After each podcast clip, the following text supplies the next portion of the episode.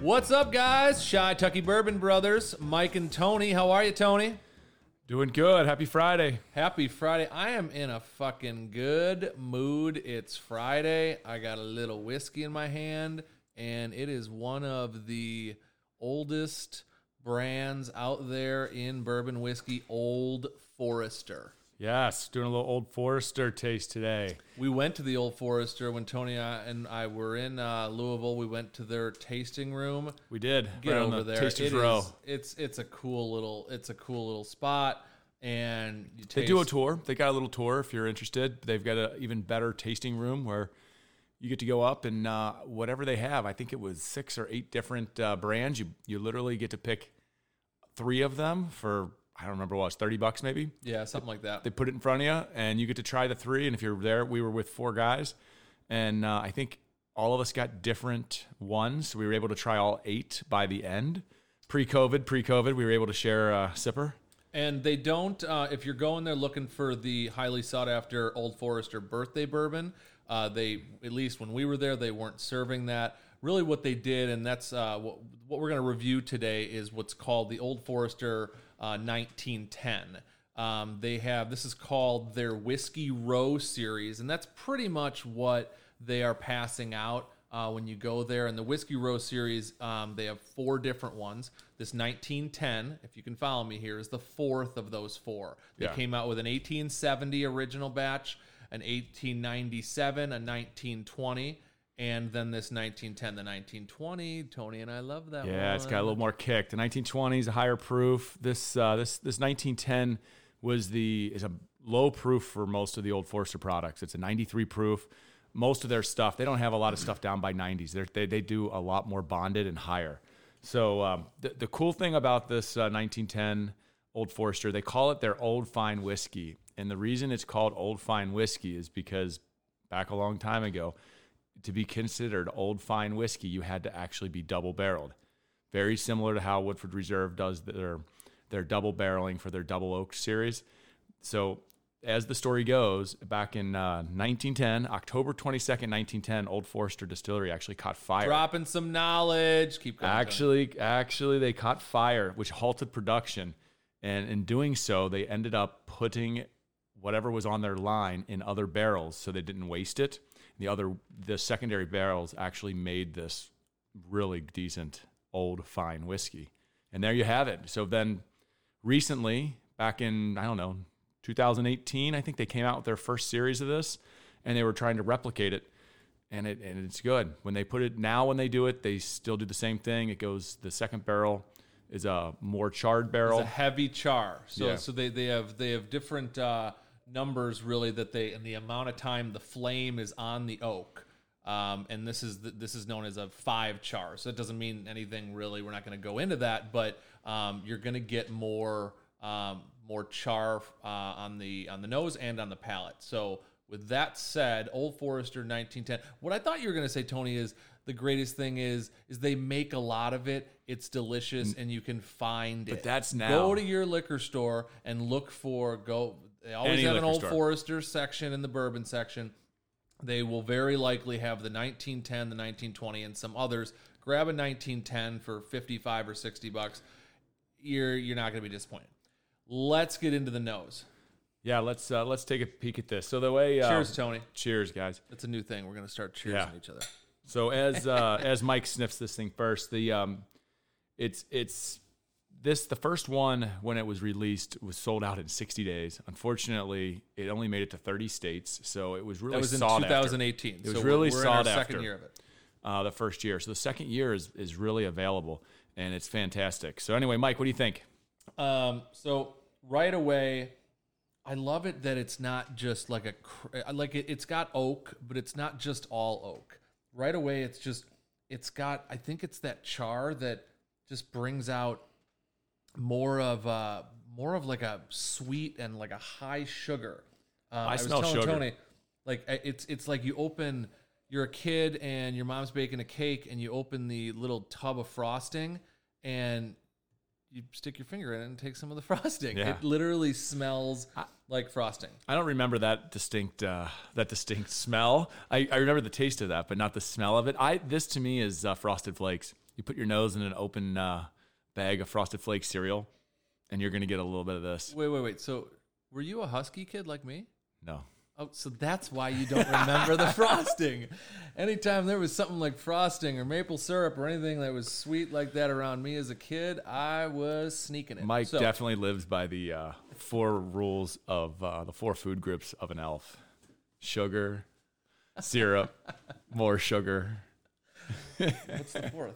I don't remember. It's all sugar, I don't though. remember. so, uh, palate. Let's go to palate. Cheers again. Cheers. Let's taste this. Do it. I'll start this one off. For me, the first thing I taste is caramel. Immediate. But don't you get that char? Isn't Yeah. it kind of like a? Here's how I talked about it when we were kind of chatting a little bit uh, before we started. Was there's a flavor to a marshmallow and there's a whole different flavor to a toasted marshmallow that's been. This is over the toasted flame. caramel. I get it. It's just Definitely yeah, it's toasted just caramel. Got that um that heavy char definitely comes through, but not in a bad way. Not not not like a let's call it toasted, not burnt. I don't Yeah, like, that's I don't fair. Typically like anything that's burnt. Um, I don't know. I put my marshmallow right in the fire and catch it on fire. Oh, I do too. Yeah, those people that are just sitting there spinning it and Ah, the spinning hell? it. and Takes then- too long. Oh, it's I, you have, it has to be perfect. Then your I want- kid comes and touches the bottom of the fire and you got ash in it. It's just a pain in the neck. I don't like ash on my marshmallow. But, um, so let's move now to the finish. Um, that's where for me this it it goes away. It, I I start getting kind of like a leather or a tobacco, and then um, which I don't love those um, love those notes, and and then it's just kind of gone. So I'm left with I like would say it little, like falls off a cliff. yeah. I don't know if I get. Um, I don't really have a any more anything other than maybe a spice, spicy ish at the end because it stays a little hot for like count you know four or five seconds, and then it just like bam falls off the cliff. And and honestly, a lot of people are probably going to like that. Some people don't want that taste to linger. Um, we've got a, a good buddy of ours that just tasted one of these for the first time, Mr. Charlie Hare, and he, he harassed me. He harassed me the next morning and was like, "I think I still taste that uh, Kentucky burn you were talking Yeah. about." He's like, I got the Kentucky hug before I walked out the door. We gave him an Old Forester 1920, and he was like, "Whoa!" And I was like, "Oh, I forgot to tell you, it's 115 proof." And he's he's kind of admittedly newer to uh, to tasting whiskeys and uh, and bourbon, so it, it kind of he definitely, I think he he, But, he woke up to that uh, that hug still. but I think before we get into the sip method, I don't think either of us are. Um, are describing this as uh, like an, a downright just favorite, but just something that's good, reasonable price, and you can find it. Um, so that's yeah, that's so really what I'll start us off on the uh, sip. So sip very quickly for those of you that remember, don't remember, have short memories like myself. Sip is shareability, influence, price. The S is for shareability, and for me, this is a total shareable bourbon. It's it's easy to find. It's priced correctly for share to the nth degree. Yeah, this is this is a good housewarming gift. You get this for somebody instead of a bottle of wine, and you know what? When you go back there the second and third time, there's probably some more to sip. Yeah. So share it up. Yep, and then the I for influence. Um, as you can tell, I like this. I I'm the the mash bill on this. We didn't get into it, but this is a 72% corn mash bill, and it is um, right in my wheelhouse. And so I'm going to give this uh, positive positive notes. Yeah, I think uh, I, I think the influence is is is good for me as well. Uh, the 1920 I've always liked a little bit more. The 1910 doesn't have um, you know some nostalgia that goes back to me you know drinking bourbon uh, 10 years ago when I started. Um, but I'm embarrassed we didn't get through the mash bill. Let's do that real quick. 72% corn, 18% rye, 10% barley. So I feel like you get a little bit more spice when That's you have more rye than yeah. uh, more rye than barley. There's But- your toastedness right there at that 18% rye, a little toasty, and and honestly the chars. So like back to that barrel stuff, which gets which gets really boring to talk about. But the second barrel being um, a higher char is really what we're tasting on that toastedness more than the rye. The spice is probably what we're getting in our finish, to tell you the truth. Yeah. And price, um, again, I, I I always want something to be a little cheaper, but I'm not feeling bad in the least bit spending 55 or 60 bucks on this bottle. That is a great share, a great conversation piece, um, something that and something that anyone can get. I agree. I don't think it would be. Uh, I mean, obviously, I don't. I think if you saw this at fifty dollars, if you saw this at sixty dollars, you're going to buy it no matter what. I don't think this is you're ever going to get a double bar, a double barrel process under fifty bucks, no matter what, just because of the time and work it takes into it, Yeah. into the distilling. But it's for me, it's right there. Fifty five bucks for a good bourbon is uh, something that I would drink with anyone, anytime is is right there for me. And uh, newsflash, we are starting a five point ranking at the end. So, again, I think you know that now we like this. You should get out and buy it. Uh, scale one to five. I'm gonna give it a three and a half. I'm going to give it a three and a half as well. Wow, that Whoa. was so boring. That was, but actually, I'm Oh, going to go to a three and a three and three quarter then, because I know I like this more than Mike.